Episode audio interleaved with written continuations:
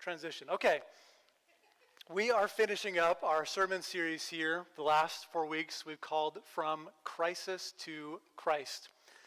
Um, we've, we've looked at four issues uh, that we've seen or I've seen that have gotten maybe worse or, or magnified or kind of come to our attention over the last couple of years because of uh, the COVID pandemic. We've talked about high emotions, anxiety.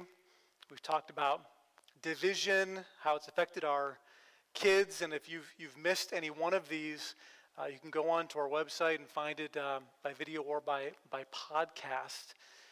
But in each one of these topics, we've, we've looked at how Jesus Christ gives us hope, um, freedom, healing in the midst of these specific topics, but really for any kind of crisis we go through. So we talked about from going from anxiety to peace in Christ, or kids who are influenced by our culture to kids that we disciple, or last week looking at Jesus' prayer in John seventeen for unity, from division in our country to unity in Christ. And this morning, um, we're going to talk about from socially distanced to meeting together. So I'm going to invite up Tad Stoner. Uh, we've had somebody different come and read our passage each Sunday. And so you can follow along on the screen or open up your Bibles to Hebrews chapter ten, uh, verse nineteen to twenty-five, as we look at our passage that talks about meeting together and what that means for us today.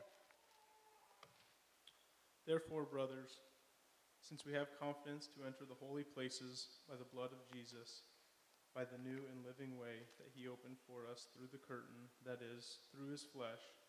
And since we have a great priest over the house of God, let us draw near with a true heart and full assurance of faith, with our hearts sprinkled clean from an evil conscience and our bodies washed with pure water. Let us hold fast with, let us hold fast the confession of our hope without wavering, for he who promised is faithful. And let us consider how to stir up one another to love and good works, not neglecting to meet together, as is the habit of some, but encouraging one another, and all the more as you see the day drawing near. Thanks, Tad. I forgot to mention, too, the reason why I have two cups here this morning is because if you turn in your Connect cards, you get a free mug over at the welcome table. Uh, for each one of these sermons, we've looked first at the negative, and then the, the positive. We've looked first at kind of what has happened the last couple of years, some of the, the crisis, you might call it, and then looked at Christ. And for each one of these things, the last four weeks, the first, the first one is always going to be a little bit shorter, and the second one, as we dive into the scriptures together, will be longer. So, point one this morning, the new normal, socially distanced Zoom meetings. And that's that's kind of how I pictured saying it as I, I wrote it out this last week in this kind of not very fun, condescending, socially distanced Zoom meetings. Yes. I don't even like saying that phrase because it's so used the past couple of years, but the new normal. How many times have you heard that last couple of years? This is the new normal we have, and now there's a newer newer normal that we have. But the last couple of years, not only have we you know, lived through this COVID thing, but it's caused some differences. March twenty twenty, we had to be distanced from each other for a while, right? That phrase, social distancing, became very common. To think about how we we're still supposed to be social and to be around each other, but had to be distanced from each other. And so for many people, that took the place in Zoom meetings, or maybe FaceTiming, or other digital video calls, that kind of thing. Uh, how many of you here, like on a regular basis, you are still involved in, in Zoom meetings in some way or other? Okay. Um, I remember very early on, that was a huge part of of my job. Connecting with people was over the phone or Zoom meetings. And the, the phrase Zoom fatigue was, was became really true in my own life.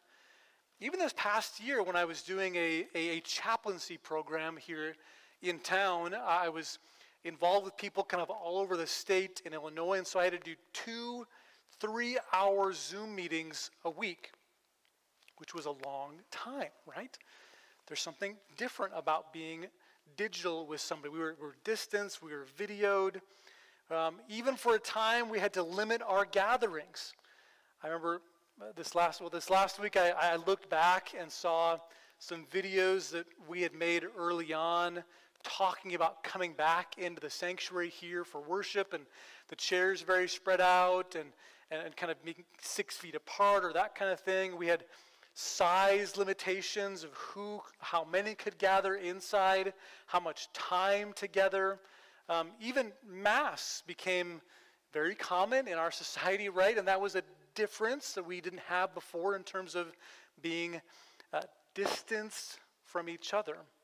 Or if you happened to get quarantined, or a family member, you had to be quarantined. If you had COVID, you had to be quarantined, which meant being isolated. So more Zoom meetings and phone calls and FaceTime, and there were all kinds of issues of, of, of loneliness and new normal and all those things. And I say all of that because I think it has affected even what it means for us as Christians today. Some of these things we've talked about, our kids or anxiety, they, they have lasted. And we've come now, at least you know, last few months and year, to meet back together and not as many masks. But I think there are still effects from that, even with our online viewership, to think about what does it mean to be the church and to meet together.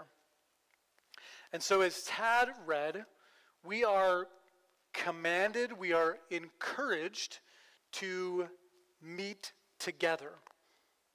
This passage here talks about uh, stirring one another up to love and good deeds, not neglecting to meet together as is the habit of some, but encouraging one another.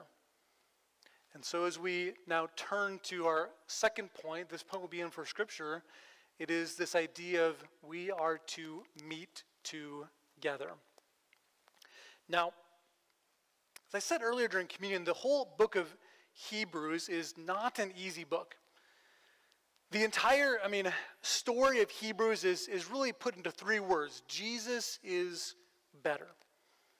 You can just look through kind of the, the, the chapter titles of Hebrews one, two, three, four, up to ten, and it's always talking about how Jesus is better than uh, the Old Testament uh, sacrifices or the, the priests or, or Moses. He's, he's speaking to Jewish Christians of the day. It's really deep, hard theology, but, but, it, but it talks about for us, how did Jesus complete, fulfill? How is he better than those things? And so, as he's been talking about in chapter ten, these, these sacrifices of the Old Testament, that Jesus is the perfect sacrifice. I love this alliteration that he talks about that I read earlier, offering repeatedly the same sacrifices. But when Christ is offered for all time a single sacrifice for sins, that's Hebrews ten twelve, he sat down. I was thinking about this last night. I am so thankful that we are past that as a church, as a culture, society, that I don't have to offer sacrifices for you anymore. I was walking back to my house last night from my, my neighbors and saw two bunny rabbits in my yard. I've been watching these rabbits because I planted a garden last weekend, and I've seen them around. I'm just watching them, and I figured out where their what, I don't know, bunny burrow is. It's like fifteen feet from my garden, right under our slide. And so I'm laying in bed last night thinking, do I have to, like, kill these bunny rabbits? I heard a bunch of no's out there like, no, don't do that. But I need to protect my garden. But this is what I'm thinking in my head last night, like about these bunny rabbits, what am I going to do with these things? But I am so glad that my job not anymore is to offer sacrifices, to kill things for you to come to God. That was the Old Testament. But Jesus said, I come as the perfect once and for all sacrifice offered for one time. And it's because of that, that then finally in verse nineteen, chapter ten, this author says this, that we have confidence to enter the holy places by the blood of Jesus. It should not make us confident to think about being in the presence of somebody holy or majestic or perfect. I mean, God himself, because we are not that by any means. We are, we are sinful. We know that, right? But here he says we have confidence then. We can go up to God with, with confidence because of the blood that Jesus shed, by the, the, the new, the living way that he opened for us through the curtain, that is, through his flesh. And since we have a, a great, a better priest over the house of God, let us draw near. Let's have confidence with a true heart and faith, an assurance of faith, with our hearts sprinkled, washed. Let us hold fast the confession of our hope without wavering, for he who promised is faithful. So Christ's sacrifice, this is a point two, saved us for this new community. And the first thing that he shows us is this new community was made by Christ's sacrifice. We have this confidence because of Christ. Don't have to have fear or anxiety or any of that to come into God's presence. Now, this is great for us individually, right? We think about this often as American. This is me, my, my time with God. But notice all the times that he makes this about us in this passage. He's talking to a group. He says, therefore, brothers and sisters, since we have confidence, or verse twenty, he opened for us. Verse twenty-one, since we have a great priest, or verse twenty-two, let us draw near with our hearts sprinkled and our bodies washed. Let us hold fast of our hope without wavering. I mean, he's, he's so interested in the entire group, the, the church, the us, the our, the we. This is not just about you and God. This is about us. Christ saved you for a new community now and forever. There, there are no Lone Ranger Christians. There are no Christians that were not made for the church. And my fear is the last couple of years have ingrained in some of us that, well, I, I don't need church. I don't need the body. I don't need the community or meeting together that much. I can sleep in, or I can, uh, you know, I'll, I'll watch online next week, or it's not, it's not that important. What he's saying here is that it is through Christ's sacrifice that he then provided a new way for us to be together now and forever. And then he gets into these, kind of what I call these, these, these salad passages, these let us. Let us draw near. Let us hold fast. And then what we're going to focus on now is verse twenty-four and twenty-five. Let us consider how to stir up one another to love and good works. So first, in this idea of us, we are to stir up one another for good. We were made for community. Way back in the beginning of the Bible, in Genesis chapter two, when God is making human beings, he makes man first, and he says to man, it is not good that the man should be alone. I will make him a helper fit for him. He's talking to Adam about Eve and this marriage relationship, but he's also talking in general about all of us, that we were created, we were made to not be alone. It's so interesting in Genesis one and two that as God is making things, he says, this is good, this is good, this is good. And then finally in Genesis two, it says, this is not good that man should be alone. He has made us for community. Last week we looked at John seventeen, where Jesus is praying for us And he talks about us being invited into the fellowship of the Trinity, the Father, Son, Holy Spirit, that we were made, created not just for fellowship with each other, but fellowship with God, community with God himself. We're, we're going to go visit some, some friends this, this next week, Matt and Aaron. Uh, Aaron is, is very extroverted, and Matt is very introverted. Who, who are my extroverts out there? Okay, introverts, I'm not going to talk to you. Just, just stay where you are. I know you. They would talk about in their, in their, their marriage that every once in a while, Aaron just needed to, like, go somewhere. And so Matt would take her to the mall and just walk around and, like, meet people and be around people. I think both of us, extroverts, introverts, we need people, right? But we were made for community. There was a study that was done, took participants uh, to spend time by themselves in a room. And it said participants typically did not enjoy it, spending even six to fifteen minutes in a room by themselves with nothing to do but to think. Many preferred to administer electric shocks to themselves instead of being left alone with their thoughts. This is not great, men, for us, but in fact, many of the people studied, particularly the men, chose to give themselves a mild electric shock rather than be deprived of external sensory stimuli. There's something in us that, that craves, that needs, that wants community. Loneliness, being alone, makes you vulnerable to addiction, distorts your thinking. I, I've been encouraged so much by this phrase, the opposite of addiction is connection. And so here the author tells us, the church today, that we are to do something positive first. We are to stir up one another for good. It's this phrase of agitation or excitement, to spur on, as some translations say, or to stir up, or to poke at, or to encourage somebody else for love and good deeds.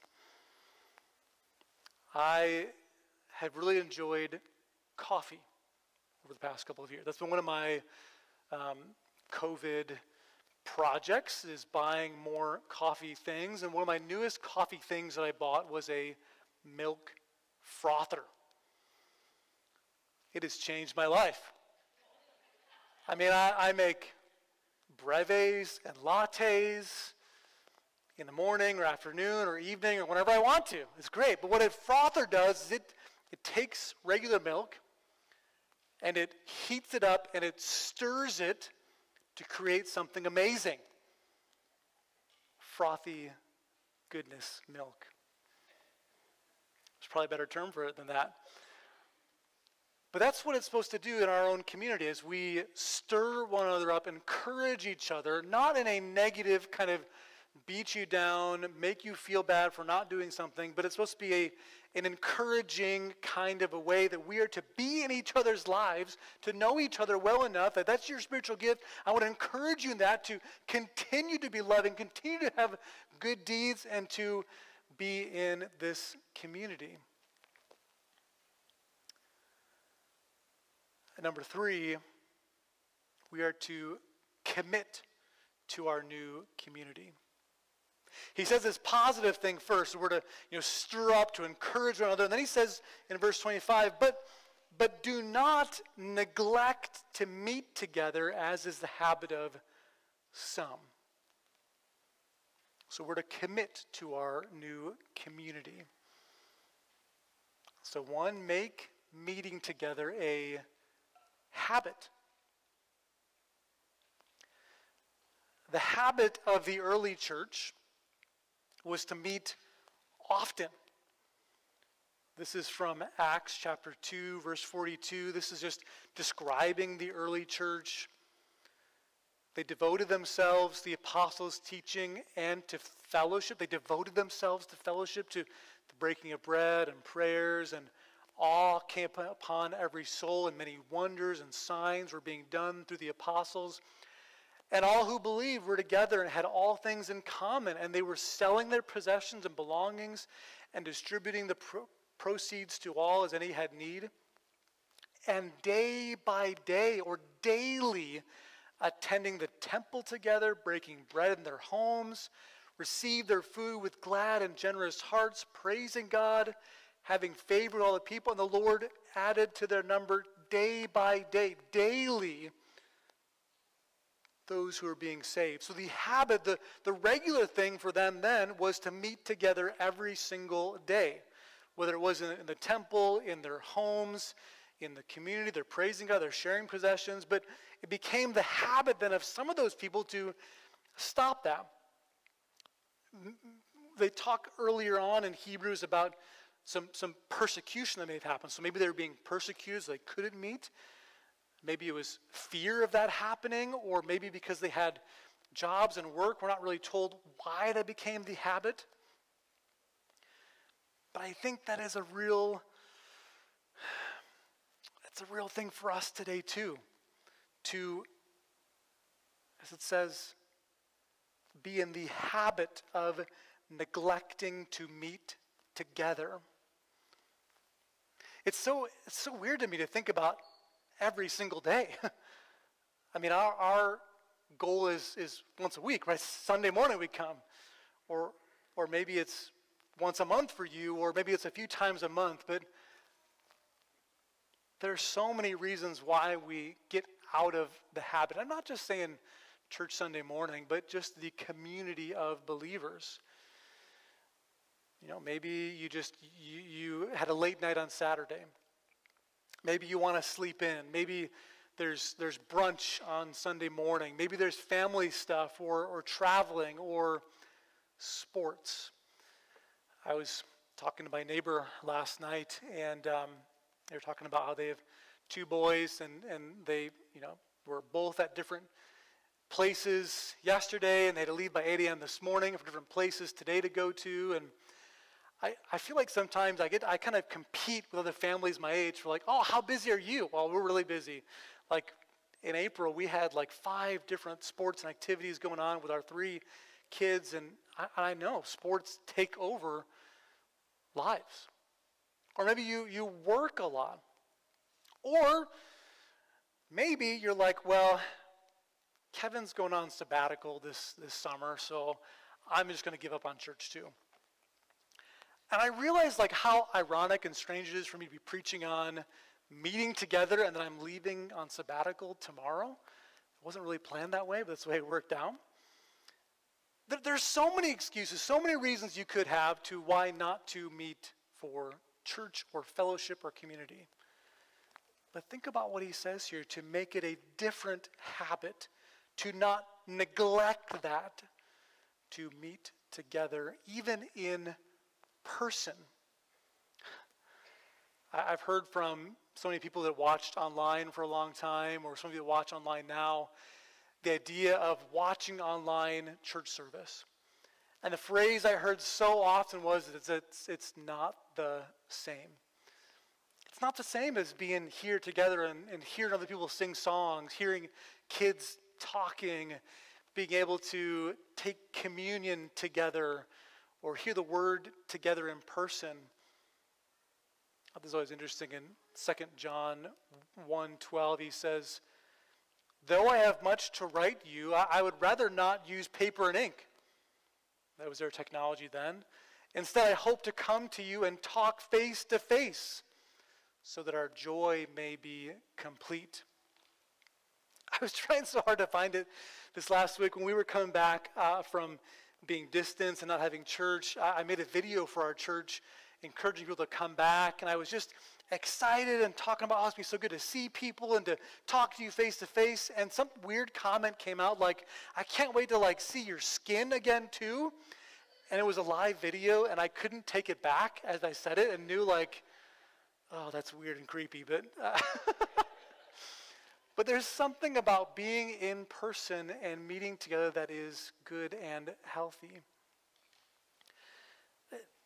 Number two, under this idea of um, committing to our new community is that encourage one another to come to our community.